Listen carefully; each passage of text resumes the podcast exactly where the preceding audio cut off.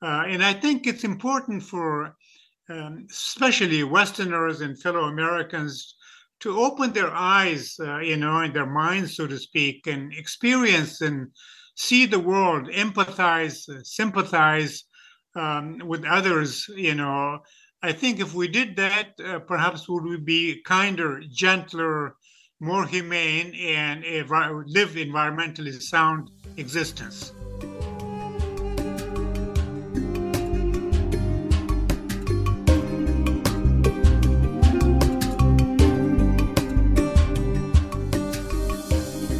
Tuned in to How It Looks From Here Life in the Time of Climate Change. Here in the mashup of reality and uncertainty, life looks different to you than it does to me. The way race and gender, education and work, and everyday circumstances combine in any person's experience, well, it's different. For every person, how it looks matters. So we offer these interviews as a way of giving us all new ideas and inspiration for making our way forward together. I'm Mary Claire, and today I'm speaking with Dr. Zaher Wahab, Professor Emeritus of Education at Lewis and Clark College and former Senior Advisor to the Afghan Ministry of Higher Education. Dr. Wahab also taught at American University of Afghanistan from 2013 to 2020.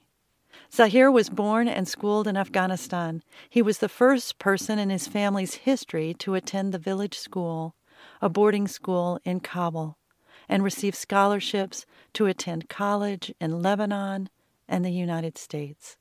He earned a BA in sociology from the American University of Beirut, an MA in comparative education from Teachers College, Columbia University, and both an MA in anthropology and a PhD in international development education from Stanford University. Zaher is dedicated to praxis, the practical application of our best thinking to real life challenges. He is an advocate for global understanding and respect, evident in our honoring both interdependence and sovereignty. Take a listen.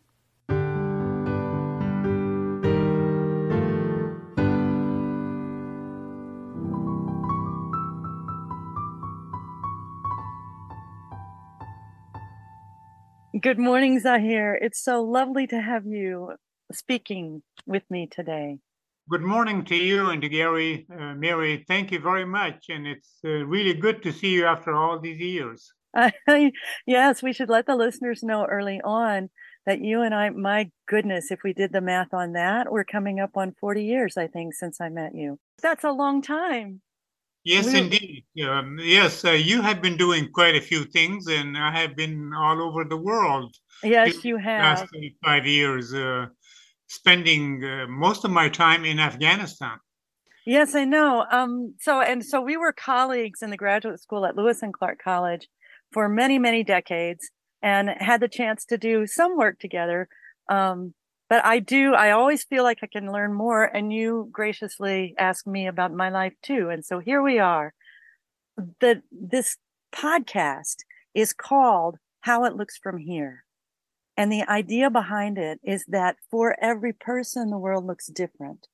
And so I love to start this podcast with the question to my guest today, where you are, where you sit, how does the world look to you, Dr. Wahab? Well, um, uh, by here, and I think it's important uh, to view the world and understand it from the bottom up, so to speak. Uh, as we both know, uh, you know, people view and judge the world from their location. Uh, and when I say here, uh, I sort of have two references in mind. One is Portland, Oregon, the United States, um, and the other, of course, is um, Afghanistan uh, is uh, the epitome of the so-called third uh, world and the developing world. So uh, I can speak about um, both locations, or we can dwell on one, uh, depending on how the conversation goes. Uh, but looking at the world, both from Portland, Oregon, and Kabul, Afghanistan, um, it looks dismal to me, frankly, uh, disastrous. Um, and apocalyptic uh, in many ways. Uh, as everyone knows, we have had the most unusual uh, weather in Portland uh, the last two days since 1943. Uh, and people might know about the situation in Afghanistan, whether it's um, the environmental disaster or climate crises or ecological really brinkmanship. Afghanistan is really on the, the brink uh, in every way in terms of um, air, water, um, earth pollution, uh, in terms of um, deforestation, uh, you know, and uh, in terms of, uh, you know, poverty, misery, and uh, degradation, you know, in every way. So I can speak from either a place, and they both bother me a great deal. Um, I frankly, I don't quite like what I see around me and what I hear, um, either in the United States uh, and throughout the Western world, or uh, in Afghanistan in the developing world. Would you say that the primary problem, or, or a primary problem, is that we are not listening to each other, that we are not respecting each other? And, and in your, I know that you've taught across the world in Sweden, Japan, Portugal, South Korea, Costa Rica, Nicaragua, India, China, and of course Afghanistan, and that you also served as a Fulbright scholar in Egypt and Turkmenistan, on, and twice in, in Kazakhstan, I believe. Yes. So, yes. so all of those places are here, and I, I do. I think it will be helpful for us to focus on Afghanistan and Portland, but I do believe that your experience of the globe is quite uncommon. And so, have you lost hope? Uh, no, uh, as Paulo Freire would say, uh, we have to be hopeful, uh, but not terribly uh, optimistic. Uh, uh-huh. But also, um, you know, we have to be hopeful, as Mark, you know, Jesse Jackson used to say all the time uh, keeping hope alive and then struggling and working uh, for our hopes, ambitions, and yearnings to to realize. Um, yes, it's actually, uh, and thank you for um, making reference to what I've done and seen throughout the world. Um, you know, I was born and raised in a small subsistence village, uh, village uh, in Afghanistan, and and then was taken to the capital when I was 11 uh, and then I was uh, given scholarships uh, when I was 17 and left the country. Uh, but ever since my childhood, I was I have always been sort of curious about the world to see as much of the world um, as I could and can, and I continue to be curious and very concerned about the world. Uh, and I was always, for some strange reason, I was attracted both to the so-called developed world, West, and also the underdeveloped um, third world and uh, you know the south, southern um, region, uh, and uh, you know uh, you, countries are different, uh, but there are certain things in common. It seems to me, and one is I think the lack of democracy. Um, I think the places I have been were not democratic; they were autocratic, dictatorial in some cases and very, very repressive, and they continue to, to be so. Uh, I think our world, I would say, including the United States, which I call as a plutocracy and not a democracy, uh, suffer from this one basic uh, element, and that is uh, truly uh, inclusive, participatory uh, political regimes. many people seem to be shut off from the decision making process from you know ownership of their country their land their culture their political systems uh, and uh, systems you know countries suffer from enormous inequities between the haves and the have nots um, exclusion uh, manipulation um, war and violence uh, corruption uh, you know, and I think we're all paying for it. Uh, and I would say that even today, when I look at the world, uh, ranging from here all the way to the other end of the world, uh, east, west, north, south.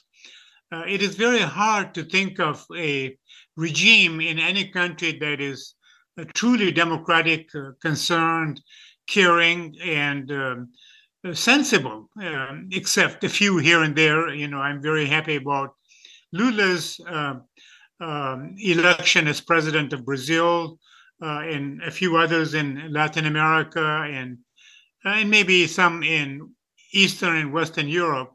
Um, but in general, the situation doesn't look very good, and we're paying for it. Uh, among, among, other things, I think uh, environment has been sort of uh, put on the back burner uh, in all of these places, whether it's the US or Afghanistan.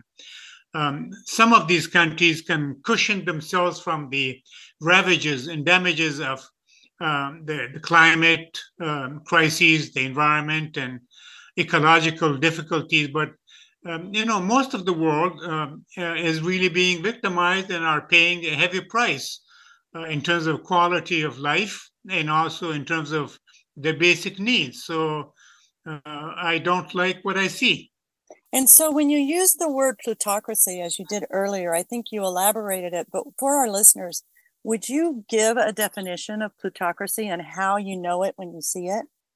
Well, uh, it's very clear that in this country, uh, you know, to restate the cliche, uh, uh in fact, it's the military industrial and I would say congressional and even media complex right now that run the country, whether it's deciding on who we should go to war to or whether or not uh, you know hungry children should be uh, served free or reduced price breakfast in schools or whatever. It's very clear that the rich and the powerful, the one percent, so to speak, in this country, rule and manage um, uh, not only its policies, internal and uh, external, but also, in fact, own most of what is to to own uh, you know, common people in this country are uh, excluded from decision making.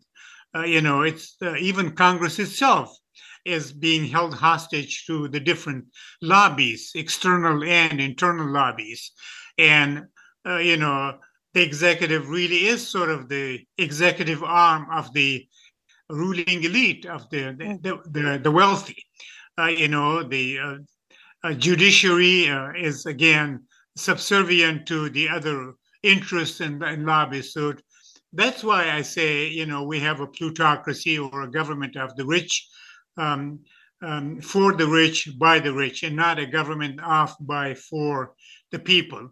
Although, of course, you know, there's a facade uh, of, of democracy, as one of our colleagues used to say, it's sort of um, sweet fascism. And I honestly believe that this is what we live under. Uh, in other countries, of course, uh, people don't even try to maintain a facade of self governance or democracy. It's very obvious, you know, the, the plutocracy, uh, the autocracy, the dictatorship are very, very clear and they make no mis- mm, bone about it. They make, uh, they do not apologize for it. Well, I want to come back to the the connections between these these political circumstances globally that you're referring to and and the climate change and climate repair. But, but i want to switch a minute first because i want i'm very curious how you'll respond to this question. What would you zaher identify as the way the land and actual ecosystems of your childhood and adolescence have influenced your sense of who you are? How does the land figure in how you make sense.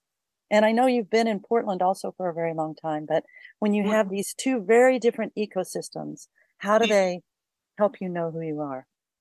Well, um, you know, I mean, we are a product of our experiences, so to speak, our of our socialization, especially the, I think, early uh, experiences are more significant, it seems, than the, the later experiences.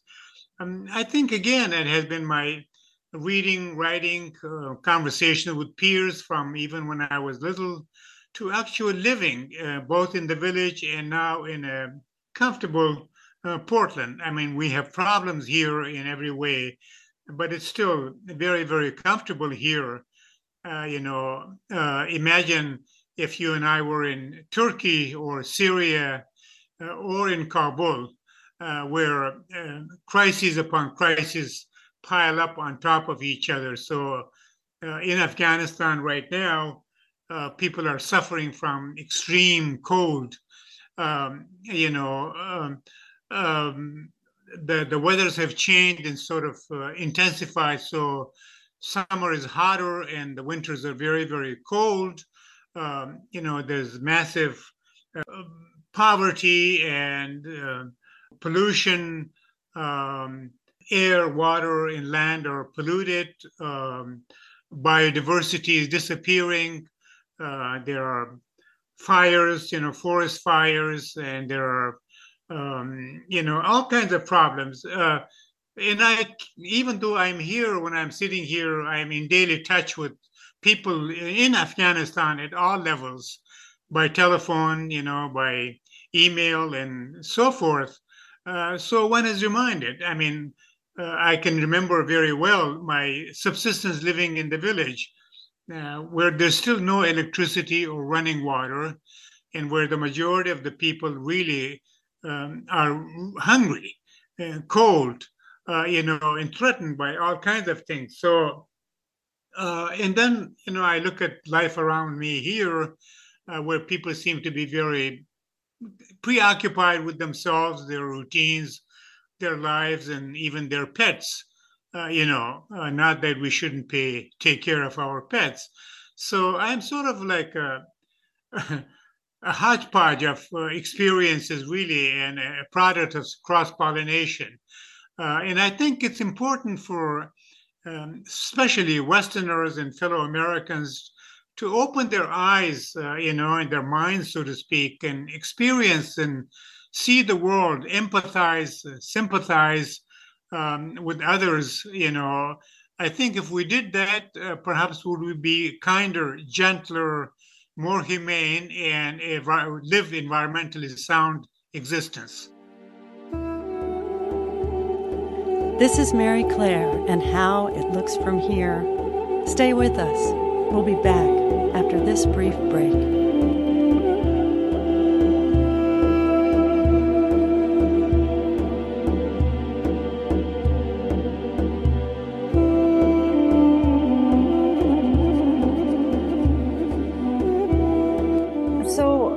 Yes, the the land that you lived on in um, Kabul, outside of Kabul, or was it in Kabul proper? Yes, yes.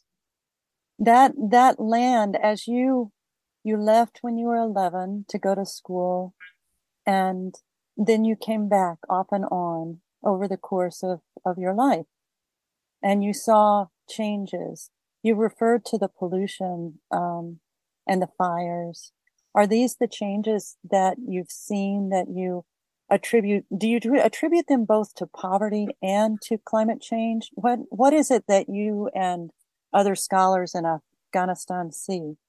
Well, uh, Mary, I think uh, poverty and other social problems, uh, you know, poverty, degradation, violence, war, conflict, uh, corruption, uh, mismanagement, uh, you know, I think these are uh, themselves products than causes. Um, uh, and I should say that, uh, you know, from 20, 2022 to 2019, the end of 2019, I spent most of my time in Afghanistan, where I traveled all over the country by land. And so I have a pretty good idea uh, the the uh, the damage done by other causes by and I see uh, in the case of Afghanistan, but also in other places from Nicaragua to Turkmenistan, you know, from India to um, to Cuba. Um, that uh, you know there are two main causes to me. One is I think war itself. We forget, you know, uh, we look at the war in the proxy war in Ukraine and feel bad, uh, you know, for the children, for the civilian population being killed, maimed, and so forth. But we forget that this was a, a war of choice, so to speak. So I think war and other crimes, either direct or proxy and indirect war is one main reason, uh, because war does uh, a lot of damage. Uh, and two is, I would say, um, uh, Western cultural imperialism, not just political, economic, but cultural imperialism. And so, if you uh, allow me, uh, I want to mention just briefly the cultural influences of the West in Afghanistan, all the way um, from the capital to the, the village. Uh, there's incredible pollution right now in Afghanistan air, water, and earth, uh, deforestation, uh, displacement, um, uh, the abandonment of subsistence living, um, massive uh, poverty, unemployment, and degradation, um, desertification, um, disappearing wildlife, um, illegal and um, uh, unprofessional mining by criminal elements, uh, increased crime, and massive dependency of the people. Uh, and these are, I would say, direct causes of the 42 years of war, nonstop um, assault, occupation, and invasions by first for 10 years by the Soviet Union, and then the last 20 years, 20, 2002 to 2021 by the United States and its allies. Um, you can see these when you travel in Afghanistan, you see all these problems directly. And the second cause, I think, is uh, what I call cultural imperialism. Uh, the West exporting its lifestyle, quote unquote, cars, fossil fuel, vehicles, um, overconsumption, waste, uh, mismanagement, uh, urbanization, uh, corruption, uh, conflict, crime and criminology, uh, and from self sufficiency to dependency. And so, if you go to Afghanistan, you know, you also have a 1% there. People mm. who actually get on the plane in Kabul, go to Dubai or Qatar or um, Beirut for shopping. Uh, to do shopping, sometimes even grocery shopping. But as we know, 98% of the people in Afghanistan this very moment are hungry, cold, suffering, and on the brink of starvation. So I consider war itself, in all forms, and also Western um, cultural imperialism, is the two main reasons for the environmental, climate, and ecological um, disastrous degradation. And we can see that in Afghanistan, um, again, temperature has been rising and going low. We know this for a fact, for example. Birth deformities because of the war. When you have 42 years of war, you know, you do pollute heavily in poison air, water, and the earth. And you can see the effect, for example. So I would say these two are the main culprits uh, for the environmental, ecological, and uh, climate um, degradation and uh, disasters. And this is going to get worse unless we arrest these two phenomena in some way. And in some ways, it's that, you know, the question that comes to me can it even get worse? Afghanistan is bearing such a brunt of these two impact of the impacts of these two variables. And your experience direct experience after you left lewis and clark's graduate school and were there from 2012 to 2020 that's when you saw up close every day all the time. And you knew this was going on anyway because i remember hearing you speak about about all of these things. The other thing i know about you zaher wahab is dr wahab is that okay, you, you, are oh of course i know you and both of you know as a friend and as a colleague dr wahab. Um, that that you have always been essentially interested in what happens next to stop this train. And so over the years i know you've been you you mentioned the brazilian educator paulo freire just earlier and Freire developed an approach to education that links the identification of issues to positive action mm-hmm, for mm-hmm. change mm-hmm. and development. And he mm-hmm. kind of he held that people can be passive recipients of knowledge, whatever the mm-hmm. content, or they can engage in problem posing and yes. approach what it is that they and and and be active participants. So when you take me and the rest of the listeners as learners, what is your advice to us as we all move forward in support of global solutions to climate change and yes. war and dominance? Right. Well, I was very lucky, Mary, to um, have um, uh, you know the kind of parents I had, although they were peasants subsisting. My mother was uh, illiterate. My father was highly self-educated, and then peers, and uh, you know my sort of um, cross-cultural, uh, cross-national experiences, and you know I was very lucky to receive a scholarship to first uh, middle and high school in Kabul, and then scholarships to um, Beirut, um, New York, and California, and you know go to some of the best uh, schools. And I have to say that my understanding is that education is being degraded in this country and throughout the world um, at all levels, which is very, very sad and tragic, and I think dangerous. And we will pay for it.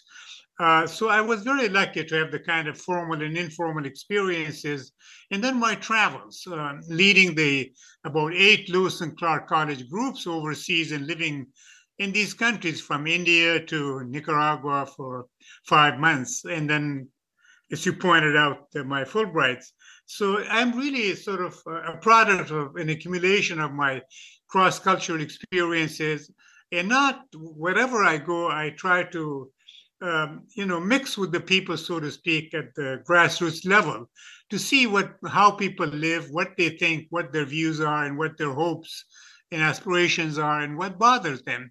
So um, I have reached the conclusion that one that a lot of these comments that um, we face today plague most of the world, most of the people on Earth, whether it's poverty, insecurity, uh, oppression, uh, you know, uh, in hardship, uh, hunger. Uh, these are common problems. So, you know, terrible environment, you know, low grade or high grade, low intensity or high intensity war or conflict of some kind. Most of us are facing. I mean, I have to say that I have to be careful when I go downtown Portland these days. Mm. In my first years, we never thought about being in Portland uh, at any time uh, of the day and night and never worry about our safety and security. But Portland has changed. Uh, you're away from it. So, so some of these problems are very common. Uh, but also, I would say uh, people yearn for, uh, you know, equity, peace, safety, security, decency, cooperation, you know, and sort of sustainable uh, development. Uh, and so I think common problems require common solutions. And I also know that no country in the world, including the United States, with all of its wealth, power, technology, and know how, um, the United States are not able to solve its problems. We can't solve the simple problem of homelessness or hunger, let alone wars, uh, you know, and inequities and corruption in high places, you know, a runaway government, I would say, and a degraded and degrading and insulting culture. I mean, I have to say that uh, I see things daily here that insult my intelligence and integrity, and I'm sure yours and our viewers. So we need common approach to common problems, including the, the environment. As you know, you know, uh, you know, we have a, a, rail derailment in Ohio and it affects us in this part of the country, or uh, if we have some kind of a, a problem in, Afghan- in Afghanistan, it affects uh, its neighbors. Um, there are solutions, of course. I mean, we should, we're not hopeless. Uh, humans, I think, are intelligent and decent enough. So I would, uh, with your permission, I think in terms of solutions, whether the United States or Afghanistan or places like that, um, uh, we need to uh, uh, restore uh, peace, stability, and security for all. Um, and we need to practice and embark on sustainable development. Uh, we need to work on massive um, awareness, creating awareness and amongst Afghans and Americans. Uh, in the case of Afghanistan, they need water management, uh, soil conservation, um, and they need uh, to utilize um, clean and renewable um, energy. Uh, you know, uh, you hardly see bicycles in Afghanistan in the cities. It's all vehicles and terrible fossil fuel. So we need, you know, clean um, wind, sun, uh, and water energy. Um, we need uh, water diplomacy. Afghanistan needs to use its own waters because the water flows imagine a country with a lot of rivers, they flow out to its neighbors. Afghanistan imports 80% of its electricity right now as we speak. Uh, we need to push um, biodiversity uh, in Afghanistan, uh, land reform so that there's no monopoly of uh, agricultural uh, land. Um, we need, the West needs to repair Afghanistan and countries like that uh, for their exploitation of the resources, past and present. Uh, remember the head of the soccer matches in Doha, if you remember that, Mary, who said on television that the West needs to spend 5,000 years apologizing to the rest of the world for what it did to the rest of the world in the past 5,000 years. And remember Pope, Pope Paul um, and the Democratic uh, Republic of Congo chastising the West, especially Belgium and other European countries, for what they have done to Africa. Uh, and I remember Martin Griffith actually uh, telling, uh, you know, PBS uh, just a few weeks ago regarding Afghanistan, the misery and the, you know, almost uh, starvation in Afghanistan. He said this is a direct effect of the environmental degradation, which is in effect of the war, he said. Uh, so these things are related. And so we need to restore peace, you know, and um, the West must uh, pay reparation uh, to places like Afghanistan and other countries for the damage they have done to their environment, cultures, societies, and lives. And they, the West should engage in massive assistance in terms of money, material, technical know how, and expertise. And we need to end this arrangement of the world into northern hemisphere in the south, where the north grows, develops, enjoys the good life, and you know, pillaging and plundering the south. This arrangement needs to terminate and stop, and we need to embark on a new, more equitable, fair, and sensible relationship between you know, the raw material producing countries and the so-called developing and growing countries. So I'm sorry, to, you know, to burden you with this, but these are the kind of things we need to do and do it quickly and urgently and massively if we're to arrest uh, the ecological crises, or we're doomed and we're going to perish together. Well, so there you are. We're going to perish together. Whatever the whatever happens, we're on the same bus and we're all in it. And that's the question that I want to end with. And that is, what are your reflections on the extent to which the whole human species, but in particular those who have benefited from imperialism, must recover the fact of our relationship with each other? And I, I know you see things on a global level, Zaher. I know that, and I appreciate that.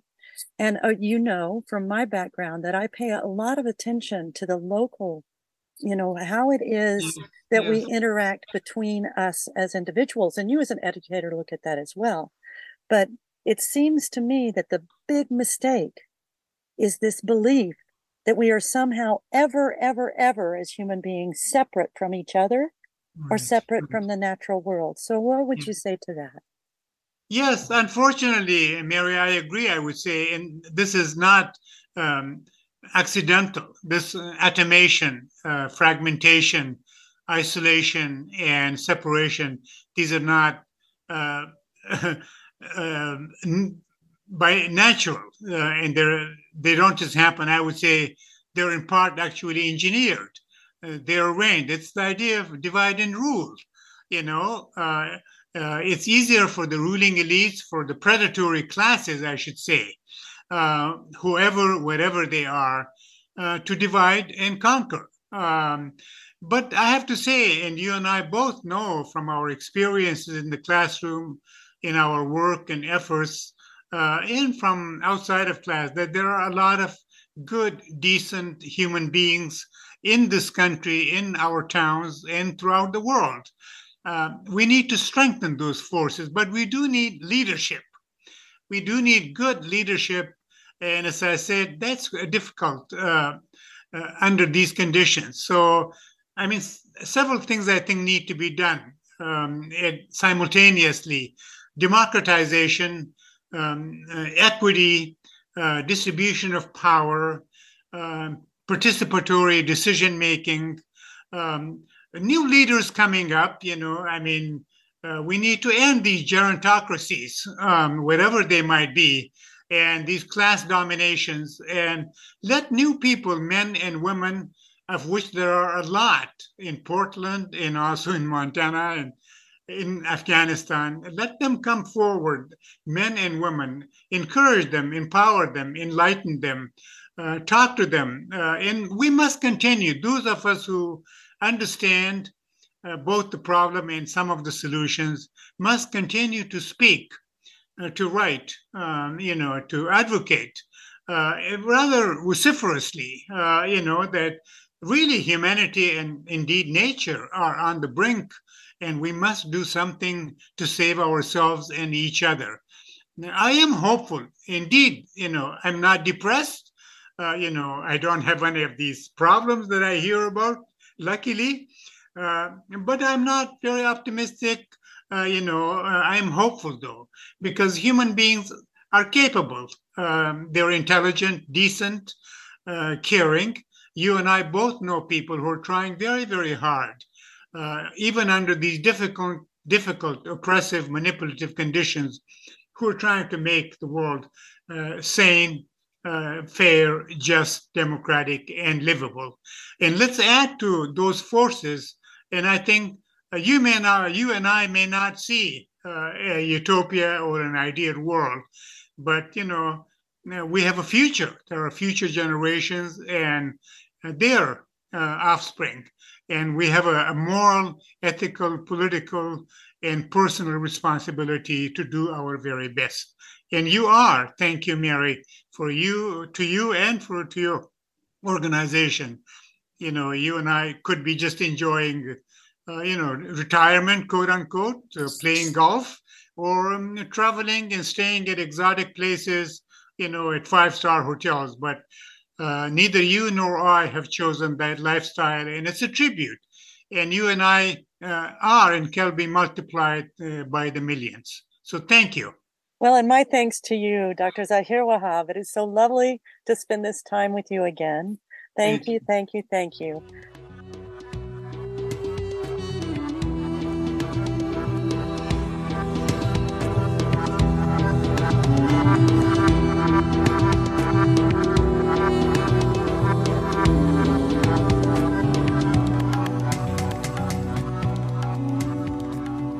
You can learn more about Dr. Zaher Wahab's work and vision by searching through his abundant citations on the internet.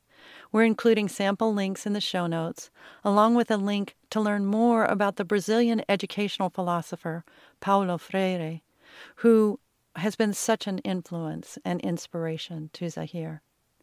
You can also connect with Zaher's most recent thoughts by watching the YouTube of his 2022 talk with the Schiller Institute entitled Dialogue Not a Clash of Civilizations.